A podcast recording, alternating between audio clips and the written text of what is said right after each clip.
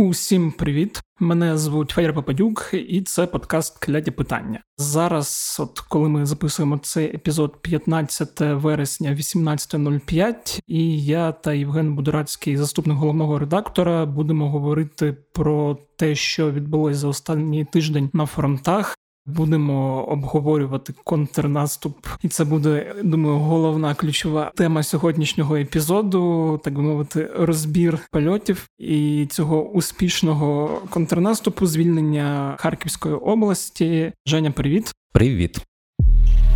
Дуже довго я у кінці кожного епізоду казав, що сподіваюся на хороші новини, які ми будемо обговорювати наступного тижня, і мені здається, цей тиждень наступив. Те, що зробили ЗСУ минулого тижня, це просто якесь вау, фантастика, і не знаю, якими словами це все ще описати. Ми, коли записували з тобою минулий епізод, ми так обережненько ще не знали про звільнення Балаклії, про звільнення Куп'янського і про те, що контрнаступ може бути настільки успішним, і ми так обережно обговорювали все це. І коли вже епізод вийшов, то ситуація повністю кардинально змінилася. Чому я в принципі дуже дуже радий.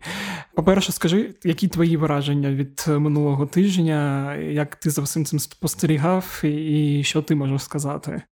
Які враження можуть бути? Ну, перш за все, це якби такі, знаєш, ми як люди цивільні, то я думаю, можна написати словом радість постійно. Ну тобто, ми розуміємо, що це паралельно і втрати, але при цьому таких зрушень великих на фронті ми чекали фактично з самого початку війни.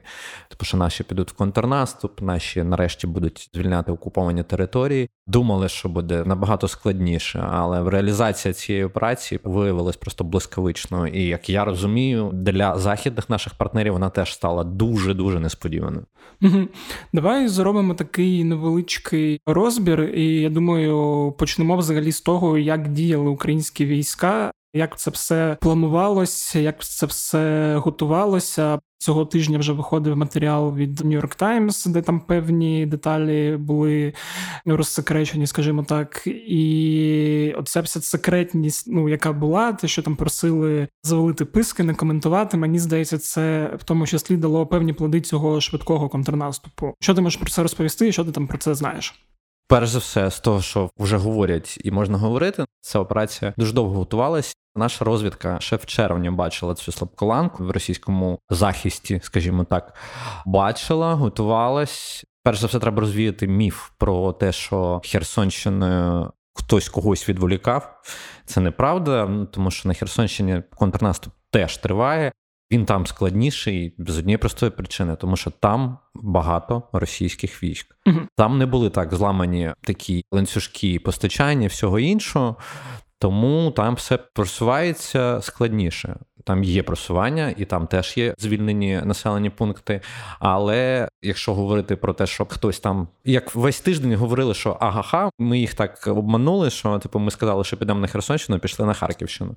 Ні, це не є там взаємовиключні речі. Це просто паралельні процеси. І те, що відбулось на Харківщині, по суті, це зламування, скажімо так, ізюмського пункту російського, з якого вони максимально атакували на Слов'янськ.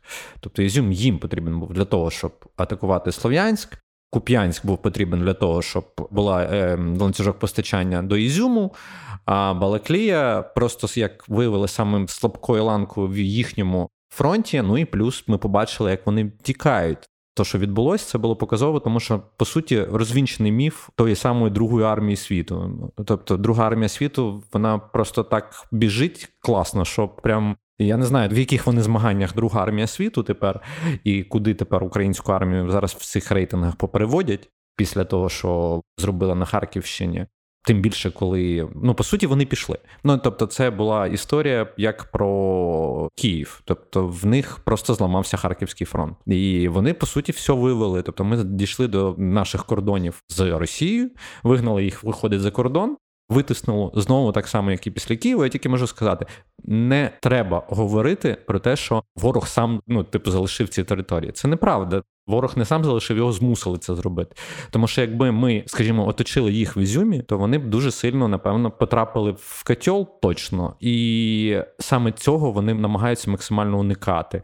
Для них це дуже складна історія, і тому вони так швидко з Ізюму намагались е, відійти. Якщо простіше казати, ми їм вбили ланцюжок постачання, угу. тому в Ізюмі їм було дуже важко захищатись, і тому вони почали виводити свої сили, які знаходились в Ізюмі, почали виводити там на території Донецької Луганської області. Угу. І таким чином, фактично, у нас Харківщина майже вся звільнена. І ми тепер отримали таку, знаєш, як це нову лінію фронту в Харківській області. Ще є маленький шматочок Харківської області, який ми ще не відвоювали. Але тут ми звільнили сектор, сектор Ізюмсько-Балаклійський. І всі історії про те, що ми йдемо з річку Аскол і будемо далі там витискати. Я би просто не спішив з висновками, тому що для того, щоб утримувати ті території, які звільнені, теж треба готуватись, треба укріплюватись, треба укріплювати лінії оборони нові. Тому я думаю, що поки що ми можемо говорити тільки про те, що ми будемо стояти біля річки Оскол.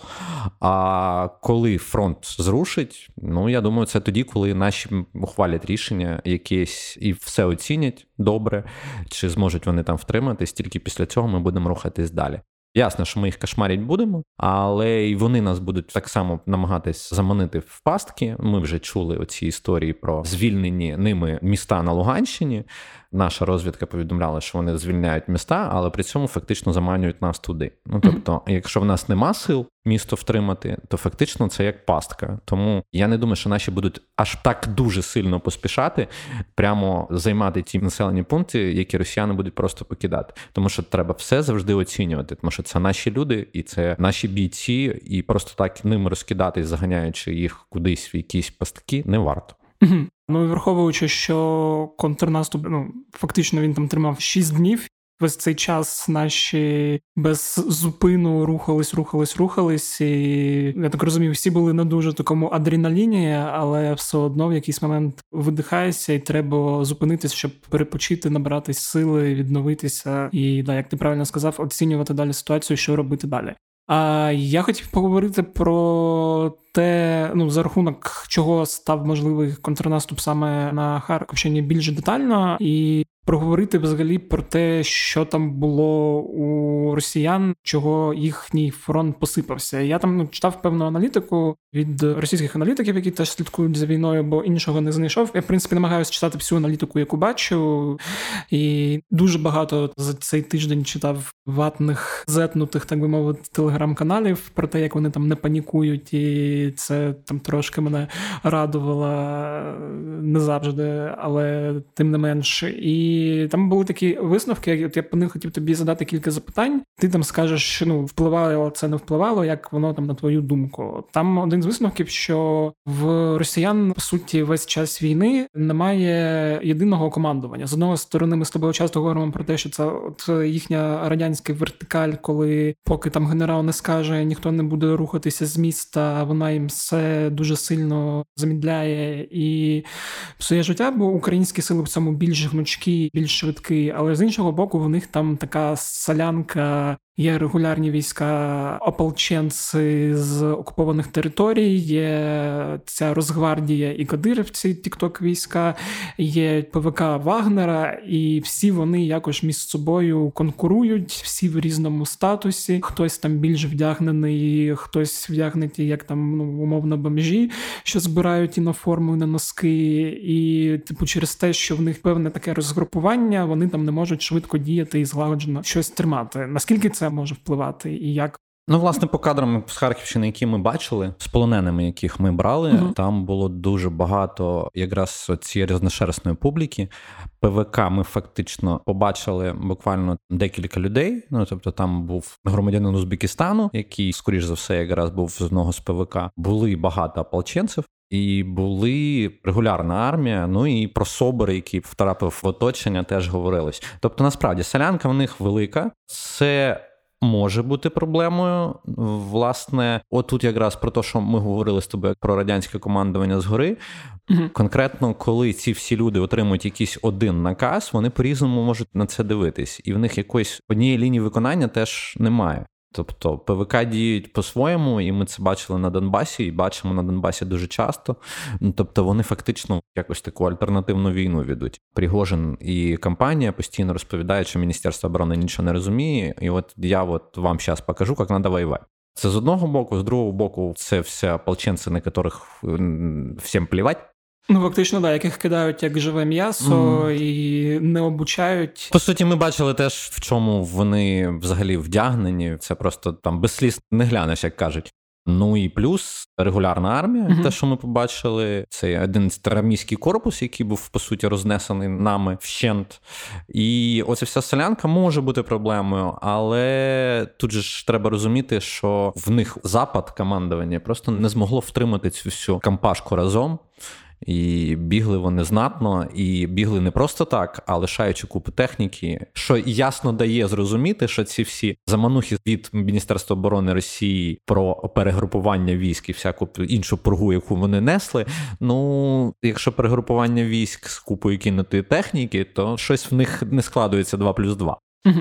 Другий момент, якраз те, що ми досить довго били їм по ланках постачання, і наскільки це зіграло, бо там, незважаючи на те, що головний такий сектор це був Херсонський напрямок, якраз, але я так розумію, як там цей аналітик пише, що якщо навіть ви вибиваєте на Херсонщині щось, а я так розумію, харківський напрямок для них був непріоритетним. Вони думали, що там нічого не буде, то туди вони нічого не заганяли, а все скидали, намагалися постачати кудись більш важливі для них місця. І фактично, коли ми почали контрнаступ, там нічого так нормально нормального не було там по БК, по техніці. Враховуючи, що ми отримали, там було багато чого, тому тут я напевно не сильно погоджувався. Mm-hmm. Але ну як би сказати, що. Ланцюжки ми ж били і тут, і в їхні резерви, в їхні тили били і на Харківщині, по суті, били по складам, і на Донбасі і Луганській області, які були по суті тією самою лінією постачання для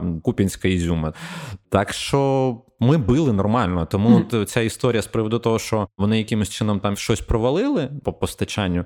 Я би сказав, що ми їм провалили ну, постачання. Я не... Тобто я тут не погоджуюсь якраз з цією опцією, типу, що вони самі щось там провтикали. Ні, це ми їм просто їх вибили, а вони не могли вчасно підтягувати це БК, і по суті лишали дуже багато своїх військ з дуже непідготовленими в плані БК частинами. Третій момент якраз про людей та техніку. По людях ну зрозуміло, що півроку війни для Росії це вже не та армія, яка заходила захоплювати наші міста 24 лютого. Тобто її стало менше, вона стала менш боєздатною. Якість того біоматеріалу трошки змінилася. Офіцерів стало сильно менше. За якісь елітні війська я взагалі мовчу. Бо, по-перше, ця елітність була тільки для глядачів російських пропагандистських телеканалів. А по факту це просто самоназвані, так би мовити, елітні. Ну і фактично цей набір добровольців в них теж йде погано, і повністю як це неодокомплект кількість їхніх там сил була дуже низька. І навіть коли ми там з тобою говорили і думали, що на Ізюмському напрямку дуже їх багато, виявилося, що їх там не дуже багато, бо якби їх було багато, вони б намагалися б кинути резерви і якось щось обороняти. А ми цього не бачили. Всі mm. просто накивали п'ятами. Знову не погоджуюсь, ага. напевно, тому що на Ізюмському напрямку їх було немало. Про це свідчить та кількість техніки, яка ага. лишилась. Дві танкові роти, фактично, вони лишили там. То це означає, що як мінімум мінімум там рівень бригади, дивізії і армії, по суті, він там таки був. Тобто говорити про те, що типа їх там не зовсім було багато, тому ми їх потиснули. Ні, там була слабка ланка, так, але я б не сказав, що настільки слабка і настільки не масова. Вони ж виводили три дні техніку, і все одно ж не встигли багато чого вивести. І по суті, це свідчить про те, що такі там були війська. Uh-huh. Може, якраз трошки менше, ніж ми з тобою, коли обговорювали і прикидували, але не настільки мало, щоб говорити, що там зовсім все погано було. Це з одного боку. З приводу недокомплекту він в них є. Вони про це постійно говорять. Вони говорять слово мобілізація. Вони заговорили його зараз ще більше. Зараз вже комуністи всякі розповідають, що типу треба мобілізація, але да. потім на наступний день зразу виправляються, що не дай Боже таке говорити, тому що мобілізація це ж про війну знову ж таки. А в них же ж спеціальна операція. Рамзан Кадиров призиває голів регіонів самомобілізовуватися, щоб типу збирати добровольців. По суті, це така вилка, знаєш, тому що вони, наче з одного боку, якщо вони зараз визнають мобілізацію, їм доведеться багатьох людей призивати. А це може поставити ну якби іншу проблему. Вони просто можуть отримати купу тих, хто буде косити від uh-huh. армії, переховуватись і все інше. І нормально процес навряд чи зможе бути налаштований. Плюс почнеться оце переховування. Росія велика країна, вони там можуть будь-де, знаєш, типу, бігати. А почнуть бігати це соціальне напруження і все інше. Вони бояться самі мобілізації, тому що ну я не впевнений, що їхнє суспільство готово воювати не на диванах. Ну, я теж багато про це читаю, що якби мобілізація ну, була б як робоча ідея, вона б давно вже була б реалізована. По суті, знаєш. В російських пабліках істерики з приводу того, де наш третій армійський корпус. Ще з червня тільки почали про нього говорити. і Ми майже все літо говорили, що ось ось ну де він. І зараз, походу, я так зрозумів, що може виявитись так, що ми його прямо на власні очі навіть не розпізнаємо, тому що він може бути просто розкинутий по різних частинах фронту і просто якби не будуть затикати дири його частинами. Тому е- недокомплект в них наявний. Вони самі це визнають, що в них недокомплект. А чи можуть вони його поповнити? Ну, з тим підходом, який в них зараз, я думаю, що це буде їхньою проблемою ще довго. Це їхня проблема, наша перевага. Я так розумію, судячи по вчорашніх відео, попевняти вони його будуть продовжувати по тюрмах. До речі, ти дивився це відео Пригожина. Ми всі знали про те, що він їздить по тюрмах, але тут нарешті з'явилося повноцінне відео, де він прям говорить про гріхи, які там є, про те, що витягти з тюрми їх зможе або Бог, або він, але він, типу, може півроку повоює і йди собі кудись там живи спокійно. Тобто. Максимально для мене абсурдна історія, коли вони набирають зеків, і я там вже читав, що вони про це розповідають, що це норм. Знову ж по цих пабліках, але я так думаю, що з зеками вони не дуже сильно зможуть поповнити. Це буде складно, перш за все, тому що вся ця кримінальна тусовка вона має свої правила життя, вірні поняття, а не правила. І в цих поняттях війни дуже мало. Ну і насправді вірити в їх патріотизм чи щось інше, ну такое. Мені потім цікаво, як взагалі буде росіянам, коли всі ці люди, які погодились і не померли тут, замість того, щоб відсидіти 15 років за вбивство, там якесь масове чи ще щось, він просто повертається як герой і поводиться себе відповідно. Це, звісно, нас на щастя не стосується, але м, да. Хотів про висновки взагалі поговорити, що ми маємо після цього контрнаступу. Ну, перше, що ми маємо, це звільнені території Харківської області. Чого тепер немає Росія? Бо я так зрозумів, що по техніці, по якихось там армійських корпусах танкових в них. 11 армійський корпус і Кантемирівська, ця типа елітка їхня. Ну вони розбиті просто. Ясно, що вони ще в якомусь стані лишаться, але насправді можна вішати просто табличку десь там на штабі, якщо він є, і казати всі ушлі, все. Вони зараз фактично існують тільки на папері. І я не думаю, що вони дуже швидко зможуть їх якимось чином поповнити або там встановити, тому що їм треба буде знову все по суті наново збирати. Тобто, по-перше, це втрати. По-друге, саме головне, що ми отримали після цього контрнаступу на Харківщині, це перехоплена ініціатива. Угу. Ініціатива це дуже важливо. І тепер темп і напрямок цієї війни по суті диктує в даний момент Україна. Тобто українські ЗСУ вже більше можуть підлаштовувати так свої операції, що тепер росіяни не зможуть просто не реагувати. Раніше вони тупо йшли, валили і бачили, що ми тільки обороняємось.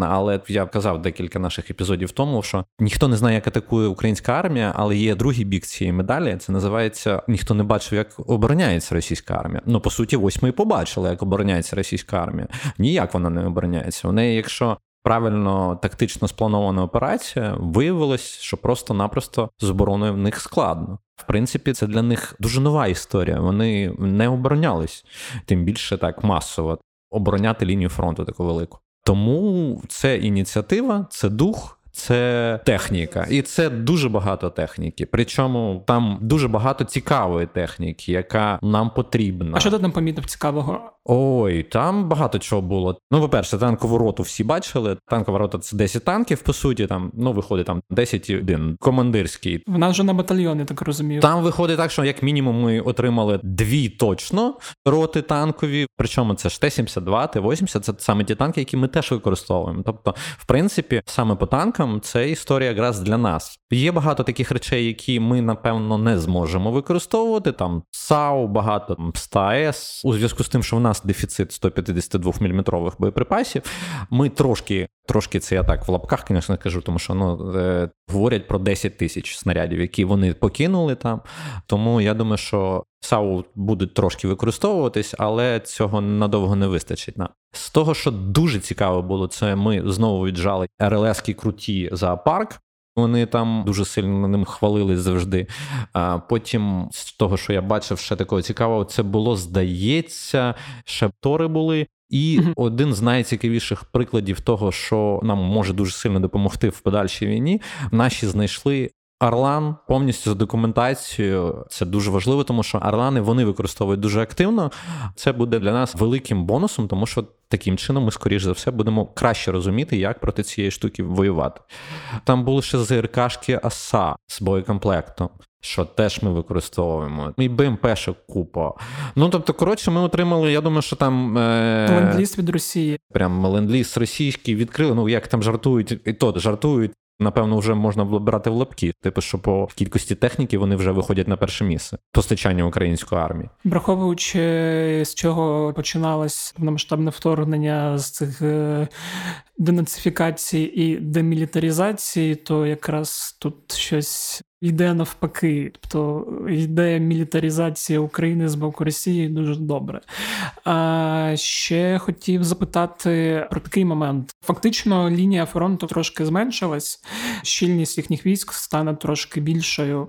Як це може вплинути в подальшому на ситуацію? Ну, по-перше, розбити армійський корпус, розбита танкова дивізія. По суті, це не так ущільнить. Ага. Тобто їм ще треба прийти в себе буде. Це перш за все. По-друге, як ми всі бачимо, це ж всі відкривають цю карту, всі приблизно собі уявляють, як буде зараз виглядати лінія фронту на даний момент. Тобто, ми фактично повністю звільнили Харківську область за даними, здається, Мінборони, які вчора говорили, що ми не контролюємо зараз поки що 6% Харківської угу. області.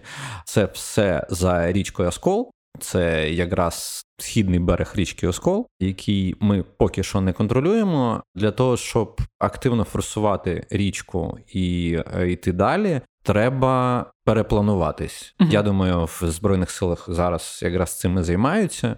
То, що я казав, що є секторальна така штука, це був ізюмський сектор, по суті. Далі це вже заходить на іншу територію, тому так як всім здається, що ми погнали, отут зараз перейдемо через річку і почнемо все звільняти далі. Ну це не так просто здається, тому що коли ти заходиш, то ти мусиш розуміти точно, чи ти можеш втримати це. Зараз наші, я так розумію, збройні сили займаються тим, що укріплюються на тих позиціях, які ми звільнили, для того, щоб якимось чином планувати дії далі. І ще таке запитання: як розвивається ця війна після 24 лютого? Що ми спочатку бачили, як росіяни, які думали, що вони тут зараз зайдуть швидко колонами за три дні все захоплять, їх тут будуть зустрічати хлібом, солью, квітами. Виявилися не готовими до тих дій українських військ, бо ми фактично їх почали валити. Вони змінили стратегію і тактику, яка вилилась в певні критичні моменти, особливо коли захоплювали агломерацію Сєвєродонецька Лісичанську. Тобто вони почали застосовувати цю свою улюблену тактику руйнування і стирання міст у пиль. Зараз я так розумію, після того як вони побачили, що ми можемо нормально контратакувати, їм теж доведеться щось змінювати в своїй стратегії, бо їм вже в другий раз так доведеться визнати, що вони воюють з не тою армією, яку вони там собі придумали, а повноцінною боєздатною армією, яка способна дивувати, яка вміє в тактику, вміє в стратегію, вміє швидко та рішуче наступати. І ну фактично мені здається, їм теж доведеться робити якісь корективи, які можуть нам завдати певних незручностей. Чи думав ти про те, які це можуть бути корективи, і до чого нам можна буде готуватися? Ну знаєш, про корективи, хай думають вони. uh Перш за все, ми з одного боку якби демонізуємо, а з другого боку не треба недооцінювати. Краще переоцінити ніж недооцінити, тому що це складна історія, це сильна армія. Хто б там що не говорив, тому висновки вони зроблять. Нам до цих висновків треба бути готовим. Я думаю, вони змінять ланцюжки постачання. Вони про це будуть думати, перш за все. Ну про це вони і говорять зараз. А про те, що вони побачили боєздатність української армії, ну я тобі скажу так: поки що мені подобається їхня пропаганда, тому що їхня пропаганда знову говорить не про то. Вона говорить, що вони воюють з НАТО, і що це не українська армія зробила, а що це зробила НАТО. uh Як це вони казали? Поляки, їх дуже чомусь чорношкірі прям в них зразу істерики якісь починаються. Ну, расісти просто, знаєш, ну, типу, Денацифікація. Так. І таке інше. Тобто вони пояснюють свою поразку, по суті, тим, що вони, типу, воюють з НАТО. Так, да. начебто, їм легше втюхати своєму населенню, типу, що це їм по носу дала не українська армія, а якісь міфічні західні полки натовські. Тому поки що. Ця історія мені подобається з однієї простої причини, тому що вони ще більше заганяють свою пропаганду в максимально незручну ситуацію, тому що воювати з НАТО, наприклад, коли людина хоче, ну типу, наприклад, мобілізувати своє населення на війну і, наприклад, почнуть призиви, мобілізація і все інше, то ти собі вреш воювати проти української армії, чи вони зараз розганяють, як вони воюють проти НАТО. Ну я думаю, бажаючих проти НАТО воювати не так багато буде так само, як і проти української армії, насправді, бо легше на дивані воювати, аніж іти справді ногами і в кірзаках місити там, я не знаю, болото десь на фронтах. Да, мене тут ще тішить, як створюється ця нова опозиція до вищого російського керівництва, бо якраз всі ці скормлені пропагандою пропагандисти, фактично, ці воєнкори і автори цих телеграм-каналів почали зараз дуже критично відноситись там не тільки до вже міноборони, але й там до самого Путіна, дискредитуючи фактично свою армію, за що вони там вже собі придумали статтю. І мені цікаво, що виліться ця історія. Поки що не зрозуміло, як воно там піде далі, але ну прикольна така тенденція є, там на яку теж всі почмічають зараз увагу, що Ця лінія вона вже не є такою прям монолітною, що ці ура-патріоти вийшли з під контролю і, щось починають розповідати погане про їхнього царя. А враховуючи, що їхній цар не дуже любить, коли його там е, хаять, неважливо хто ліберали чи ура-патріоти, то можуть початись якісь чистки. Буде дуже смішно та цікаво за цим спостерігати. Давай поговоримо ще про те, що відбувається на інших напрямках. Ну і взагалі, ми вже там розуміємо, що Херсонщина, як ти сказав, це не є відволікаючим елементом, що там дійсно, коли ми дивимося на мапи, ми бачимо, як ці зелені території звільнені ну. Постійно збільшуються, і генштаб там доповідає про певні просування. От ми бачимо істерику самопроголошених, як вони називаються, владних сил, так званих ЛДНР, про те, що українська армія вже підступає до кордонів цих так званих знову недореспублік і Панікувати не треба, але ситуація тяжола що відбувається на інших фронтах, і де може бути щось цікаве далі. Якщо не брати Харківщину, то цікаве в нас відбувається на Донбасі, угу. тому що по суті, після того як ми звільнили Ізюм, їм атакувати Слов'янськ буде ще гірше, ще тяжче. І власне це ми бачимо, тому що вони в певному такому нокдауні, якщо брати боксерською термінологією спортивною, ми всі бачили кадри, як наші заходять в Святогірськ. А це якраз північніше Слов'янська, і це говорить про те, що там дії тривають, і це вже фактично контрнаступ на Донецькому фронті. Mm-hmm. Тобто це вже там нижче Ізюму, але вище Слов'янська. Саме от звільнений Ізюм якби дав змогу трошки ширше піти саме на Донбаському напрямку в цілому. Ну тобто, що в нас є оця історія з Святогірськом, в нас постійно щось відбувається навколо Кремінної і тих шматків Луганської області, які дуже близькі до наших військ. Тут я поки на цьому зупинюсь, щоб не говорити там якось чогось е- зайвого. Зайвого, да. Ну я точно не гайдай для того, щоб там розказувати, де хто що куди позвільняв. І тому я просто хотів би сказати, що там може розвиватися цікава ситуація далі. І плюс, напевно, ми побачили певне послаблення їхнього натиску на Солідар, угу. але ми бачимо все ж таки, що з Бахмутом в них все-таки ще є сили для того, щоб його пробувати штурмувати. Але при цьому треба розуміти, що штурм Бахмута в основному проводять ПВКшки, угу. і ПВКшки вони ж не зупиняються як самі по собі, і вони на цій війні показали, що вони часто воюють набагато краще, ніж регулярна армія, але вони воюють зовсім інакше. Mm-hmm. Про те, що ми з тобою на початку говорили. Я так розумію, ну вони, по-перше, не дуже слідкують за втратами і просто пруть вперед, як там Сталін завіщав. Чи вони, ну я так розумію, що там в цих ПВК є велика кількість людей, які просто обрали для себе війну як спосіб життя. І я розумію, що там ну є люди, які пройшли купу цих компаній від Сірії і там південно-африканських республік, які просто фігачать як е, вони справді воюють трошки більш професійно і мають більше досвіду uh-huh. бойового ніж регулярна російська армія. ПВК це окрема тема. Там взагалі ці всі розповіді Пригожина в плані того, як він навчить Міноборони Росії працювати. Uh-huh. І це все воно має під собою певне підґрунтя. Ну мається на увазі, що типу ПВК ж набагато краще себе показують в цій війні, але при цьому весь цей досвід і організацію таку структурну ПВК не можна на всю армію розповсюдити. Так це не працює.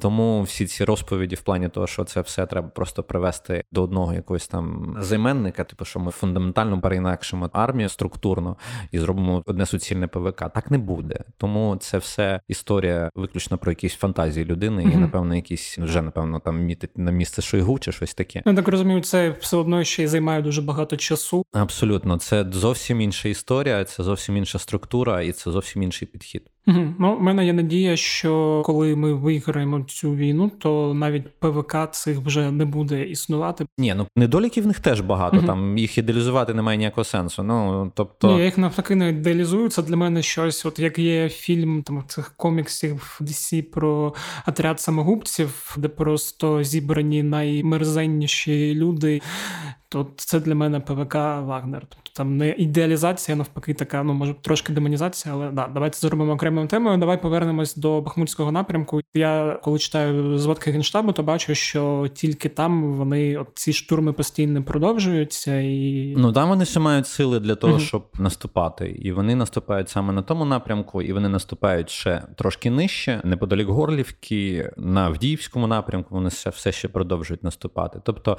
ми по суті звільнили звільненням Ізюма трошки полегшили життя нашим військовим, які захищають Слов'янськ Краматорськ.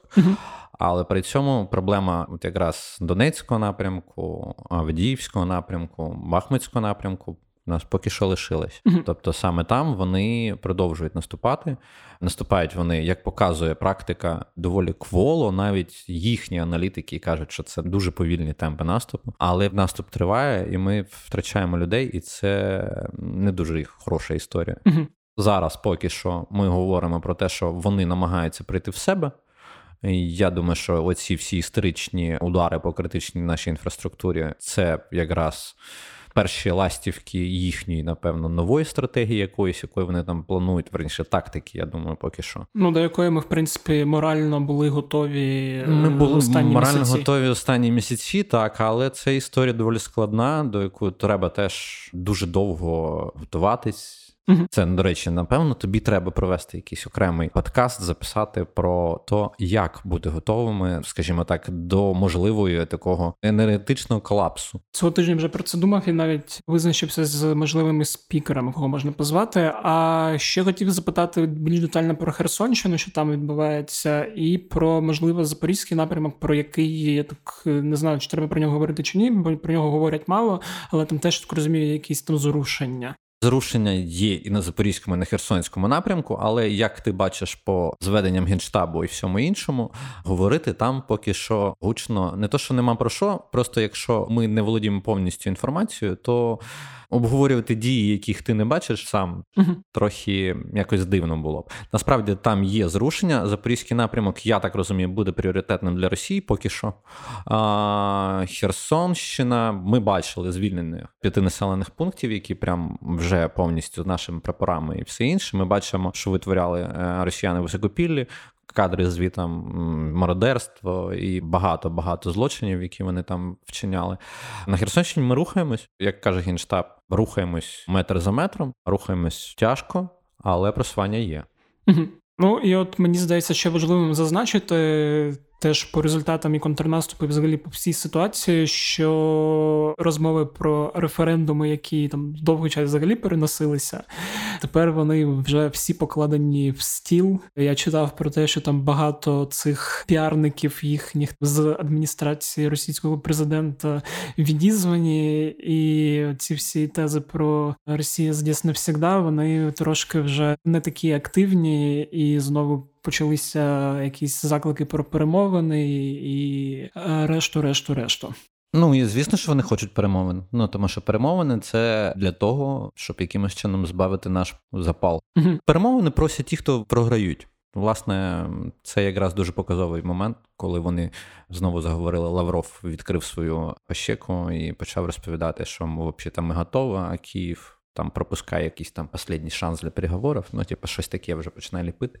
Але це, ну, якби хочуть переговорів. Ну, Наше політичне керівництво відповіло за все. Відповіло дуже добре. Так, я теж погоджуюсь з цим, що це була дуже добра відповідь. І я думаю, що до питань перемовин ми поки що повертатись не будемо. І правильно. А давай тепер проговоримо, зупинимось дуже детально про обстріли критичної інфраструктури. Ми вже почали про це говорити. Що, по-перше, удар по Харківській ТЕЦ 5 і вчорашній удар по Кривому Рогу і по цих гідросистемах. Це ну як ти назвав зміною стратегії. Це те, чого давно чекали ці їхні ура-патріоти, які мріють, щоб тут все мирно мирне населення сиділо без світла, води, газопостачання і електрики. Ти сказав про те, що це може бути вже зміною тактики, і це може бути постійним руйнуванням саме критичної інфраструктури. Бо коли ти слабий і не можеш е,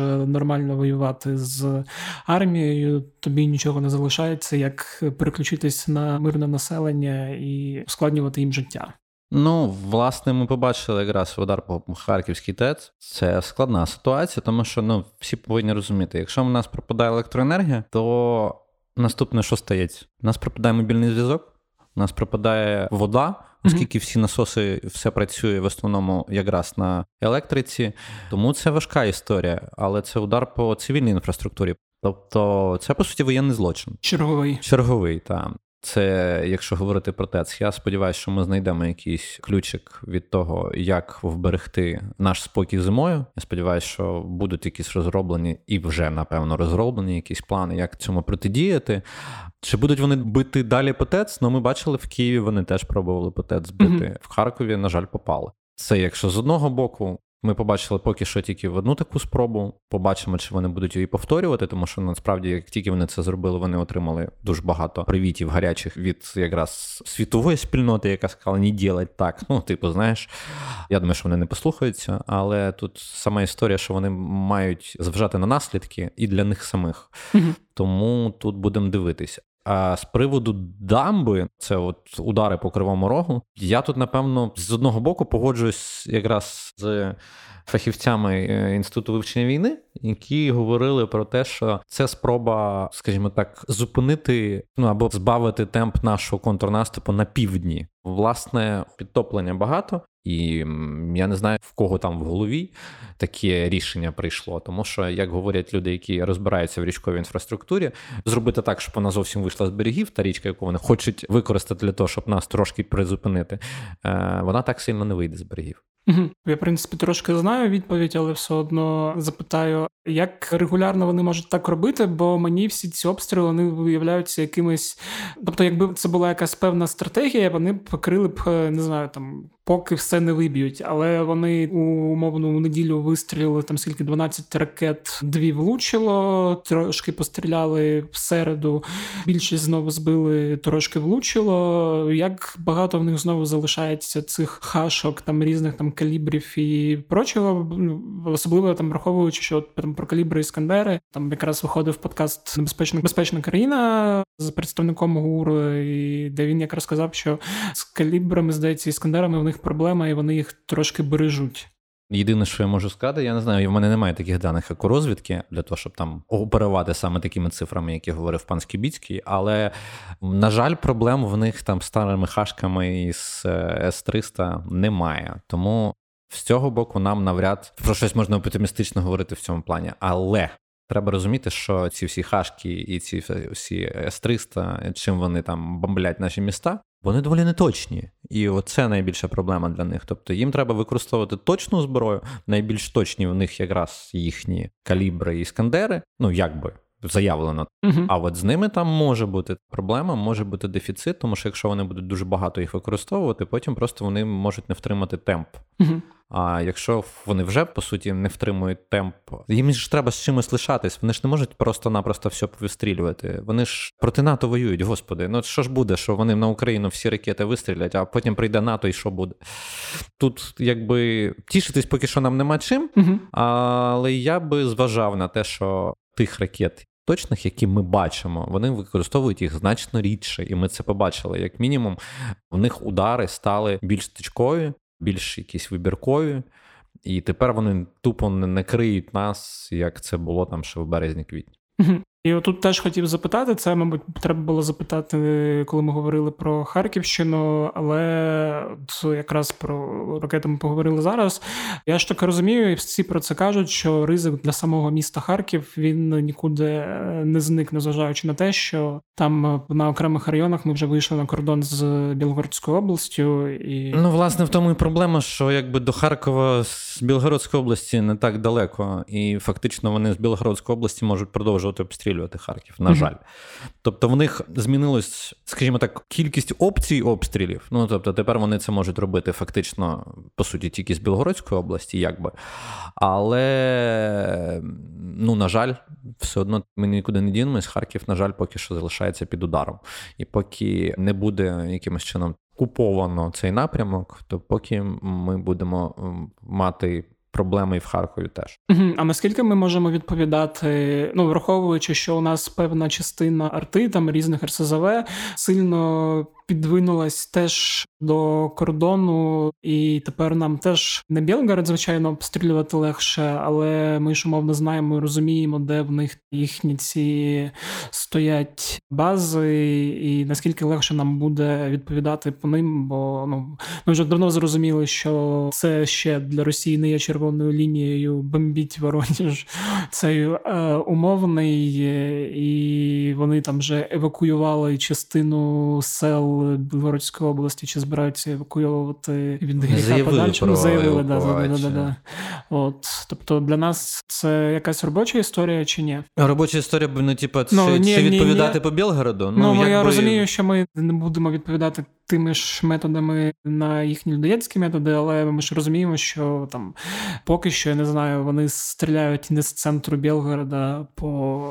наших містах. Просто побачимо, як вони будуть продовжувати це mm-hmm. робити. І я думаю, що ну як мінімум ми маємо право відповідати, коли тебе кожен день всиплять ракетами і снарядами і всім іншим.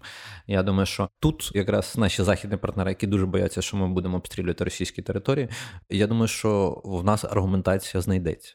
Угу. Да, і давай тепер тоді перейдемо до наших західних партнерів і поговоримо ще про зброю. Мені здається, і що контрнаступ наш показав західним партнерам, що ну, ми вміємо не тільки оборонятися, але й контрнаступати. А враховуючи те, що ми вміємо контрнаступати, то було б непогано дати нам ще більше зброї, щоб показати, як класно ми вміємо контрнаступати і як швидко ми можемо звільнювати території. І чи змінить цей контрнаступ темп поставок нам е, зброї, по перше, і чи є вже якась якась інформація про те, що нам там щось можуть давати. і... Ну, власне, Рамштайн же ж прийшов всіма нашими подіями. Ми трошки про нього якби підзабули. Як показав цей контрнаступ, використання ракет Харм, які били по ППОшці російській, використання скалібурів, використання тих же хаймерсів і всього іншого, показує, що ми вміємо це робити ефективно. Тому тут зараз момент дипломатичний, більше переговірний. Мені здається, що таким чином ми закріпили за собою статус партнера, який вміє ефективно діяти, і тому певні перестороги, які були у наших західних друзів, показаними реальними діями, може бути знято. Тому, можливо, в нас зміниться якийсь певний комплект того озброєння, на яке ми будемо розраховувати з боку заходу. Ми вже почули про те, що ми вже настійливо просимо нам такі давати снаряди на 300 на 300 кілометрів. Я так. не знаю, чи буде ця історія прямо зараз якимось чином чи ми отримаємо позитивну відповідь, але ми про це вже почали говорити на рівні публічного обговорення, а не так, як було раніше. Що ми говорили це, але в коридорах і в кабінетах. В основному про 300 кілометрів говорили експерти, аналітики і всі інші. Зараз заговорили посадові особи, практично офіційно. Я думаю, що зброя, яку ми отримуємо, вона буде залежати від тих задач, які будуть перед нами стояти. По суті, як ми побачили, якраз то, що перелічене мною було, що було використано в контрнаступі. Я думаю, що в нас під певні операції ми будемо якийсь там певний комплект зброї запрошувати у західних партнерів, і вони, я думаю, тепер будуть нас чути. Окей. Краще. Да. Ну я теж на це сподіваюся, бо тут вже сьогодні, коли ми там записуємо цей епізод, були новини і від Німеччини. Їхні депутати там закликали передати ще більше зброї. Потім там була новина про те, що нам передають Марс, здається, да, ще додаткові Марс 2 І ми і так, починаючи з 24 лютого, дуже сильно підняли планку, коли від Джавелінів і Стінгерів перейшли до Хаймерсів. Тепер мені здається, що важливо підняти цю планку ще вище, якраз до тих же далекобійних ракет для Хаймерсів, і нарешті дати нам більше авіації.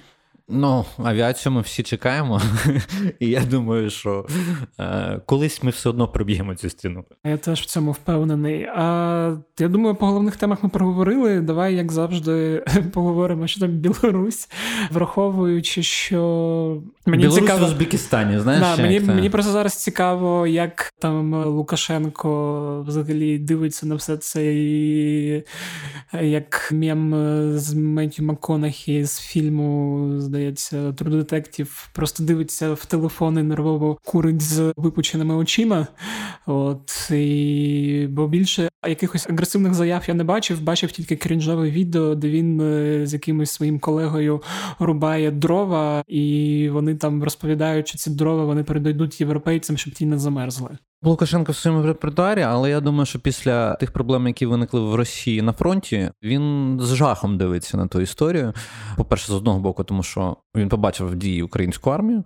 З другого боку, це означає, що він побачив проблеми російської армії, а це значить, тиск на нього може посилитись якраз з боку Росії, і я думаю, що він з жахом це спостерігає, тому що як показав вже весь перебіг війни, Воювати, скажімо, реально, тобто своїми військами, він не хоче. Інфраструктуру давати, там все це, то, що ми бачимо, там з Білорусі. Це, будь ласка, але щоб напряму воювати, поки що він не хоче. Але, от враховуючи їхні проблеми, якраз фізичні, скажімо, там в людях, в персоналі, я думаю, що вони можуть трошки змінити його настрій в подальшому, тому що Росія буде тиснути. Я думаю, щоб на Білорусі, щоб вони допомогли не тільки інфраструктурно, але й фізично.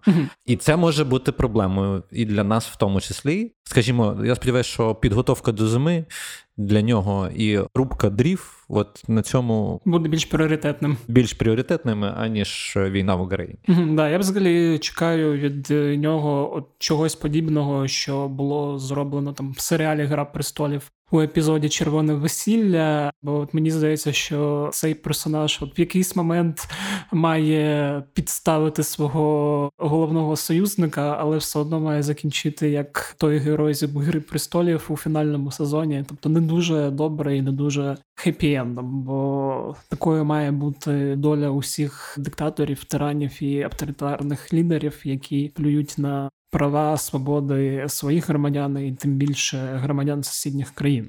Отже, вийшов великий розговор, але було про що говорити. Дякую, Женя, що все це детально розповів, пояснив. Я все одно сподіваюся, що наступного тижня новини будуть такі самі оптимістичні, а може й навіть більше. Віримо в ЗСУ. Віримо в ЗСУ. Дякую, що ви слухали цей епізод. Сподіваюся, було цікаво, корисно та пізнавально. Одразу хочу нагадати вам про те, що у нас з'явилося кілька нових подкастів. Це подкаст, який ми робимо з центром оборонних стратегій Безпечна небезпечна країна. Вийшов вже перший епізод з представником ГУР Вадимом Скибицьким.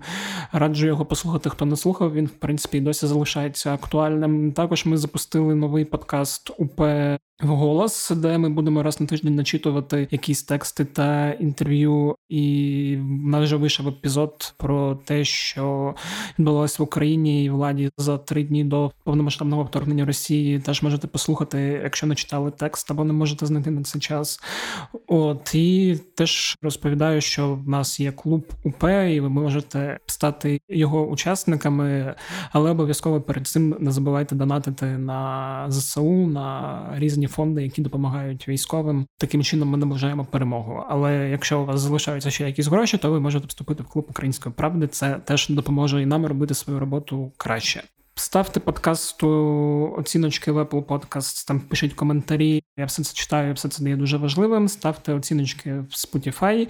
Нагадую, що подкаст «Леді питання можна слухати на всіх платформах. Всі подкасти української правди ви знайдете на сайті Української правди. На цьому все. З вами був Федір Попадюк. Почуємось наступного тижня і бувайте здорові!